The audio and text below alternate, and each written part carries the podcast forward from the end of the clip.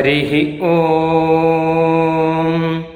वषट्ते विष्णवास आकृणोमि तन्मे तन्मेजुषस्व शिपिविष्टहव्यम् वर्धन्तु त्वा सुष्ठुतयो सुष्टुतयो गिरोमे यूयम् पातस्वस्तिभिः सदा नः। हरिः ओ नमो नमः। ஒரு மனிதன் பிறந்தானையானால் அவனுடைய பிறப்பின் மேன்மை எத்தகையது அப்படின்னு ஒரு கேள்வி வருது நம்ம எல்லாருக்கும் என்ன அப்படின்னு கேட்டா இந்த பிறப்பினுடையதான பிரயோஜனம் என்ன?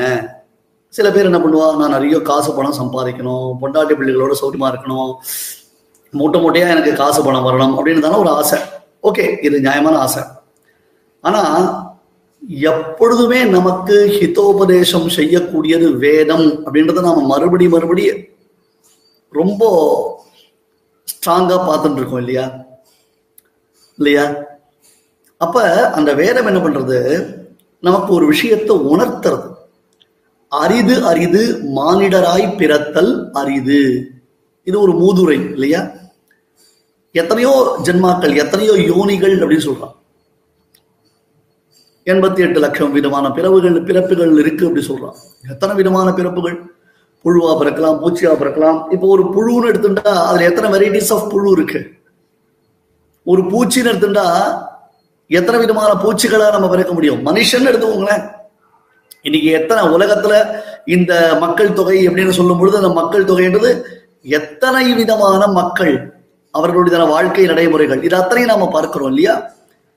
இதுல இன்னைக்கு இப்போ உட்கார்ந்துட்டு பல பெரியோர்கள் பல மகான்கள் நமக்கு வேதத்தினுடைய உள்ளர்த்தத்தை எடுத்து உரைக்கக்கூடியதான விஷயங்களை கேட்கக்கூடிய பாக்கியம் கிடைத்திருக்கிறது என்றால் நாம் இதுவரையிலும் எடுத்திருக்கக்கூடிய எத்தனையோ பிறவிகளில் இந்த பிறவியினுடைய மேன்மையை நாம் உணரலாம்.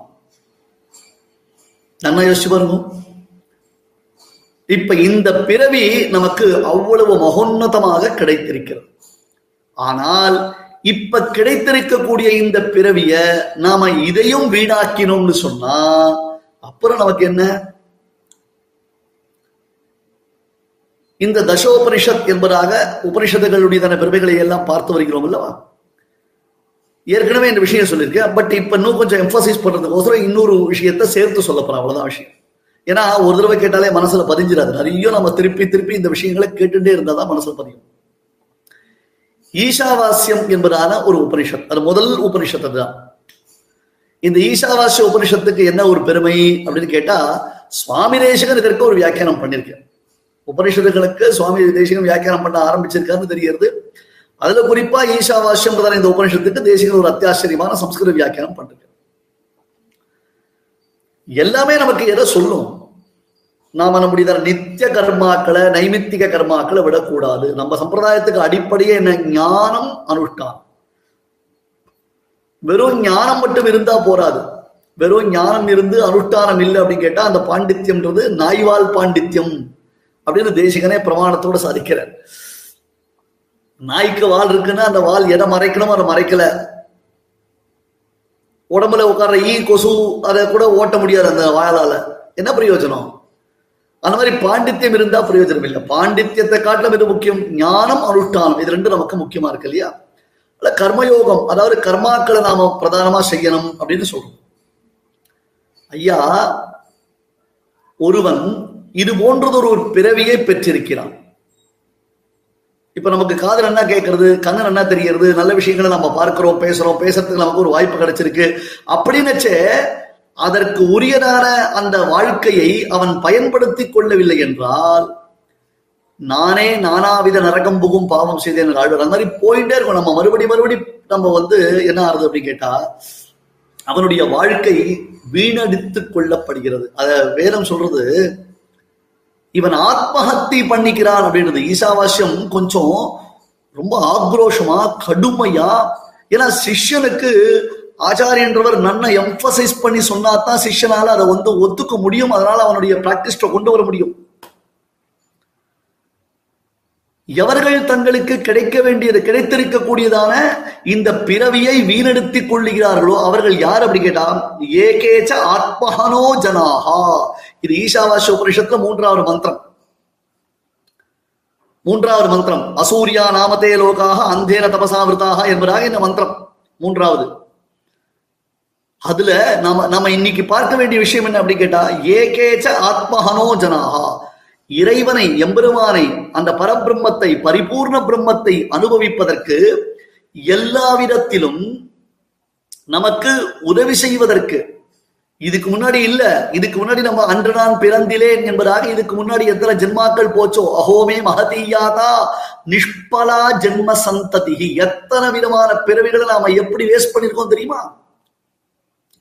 இப்ப கேட்கிறோம்ல இப்ப விஷயம் தெரிஞ்சுக்கிறோம்ல இத்தனை மகான்கள் சொல்றோம்ல அவள்லாம் அவர்கள் சொல்லக்கூடியதான வேத வாக்கியத்தையும் வேதத்தினுடைய சுவை பயனையும் நம்ம அனுபவிக்கிறோம் இல்லையா? இப்பயும் சரணாகதி பண்ணிக்கிறதுக்கு நிறைய பேருக்கு ஹெசிடேஷன் சரணாகதி பண்ணிக்கிறதுக்கு எத்தனையோ ரீசன் சொல்றான் பண்ணாம இருக்கிறதுக்கு.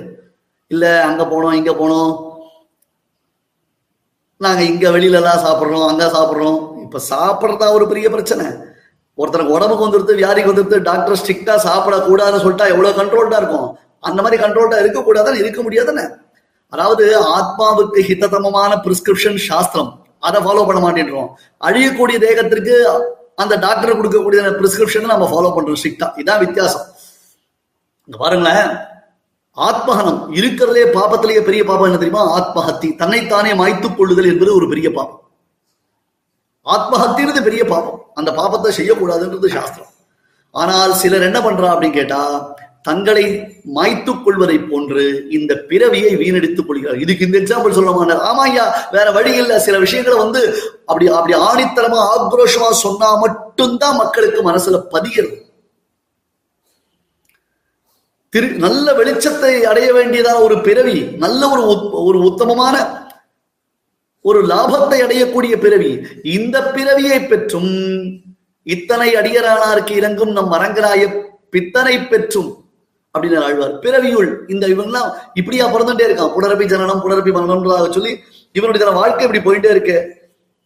அடுத்தது இன்னொரு ஒரு மந்திரம். இது இந்த விஷயத்தை தான் அடுத்த மந்திரத்துல நாலாவது மந்திரத்துல எம்பசைஸ் பண்றது. இப்ப அஞ்சாவது மந்திரம் வச்சுக்கோங்க. நான் ரொம்ப சுலபமா உங்களுக்கு புரியுற மாதிரி சொல்றேன். ஐயோ அந்த பரபிரம்மம் அந்த பரபிரம்மத்தை கிட்ட போக முடியுமா? அதெல்லாம் நாமெல்லாம் எவ்வளவு பாப்பம் பண்ணிருக்கோம் நம்மளால அந்த பெருமாள்கிட்ட கிட்ட போக முடியுமா? நம்மளால அனுபவிக்க முடியும் அப்படின்னு ஏமாத்துறதுக்கு எக்ஸ்கியூஸ் பண்றதுக்கு நம்ம எக்ஸப்ஷன் வாங்குறதுக்கு பதில் சொல்லிட்டு இருக்கோம். இங்க வரங்க ஆழ்வார் ரொம்ப அழகா சொல்றாரு.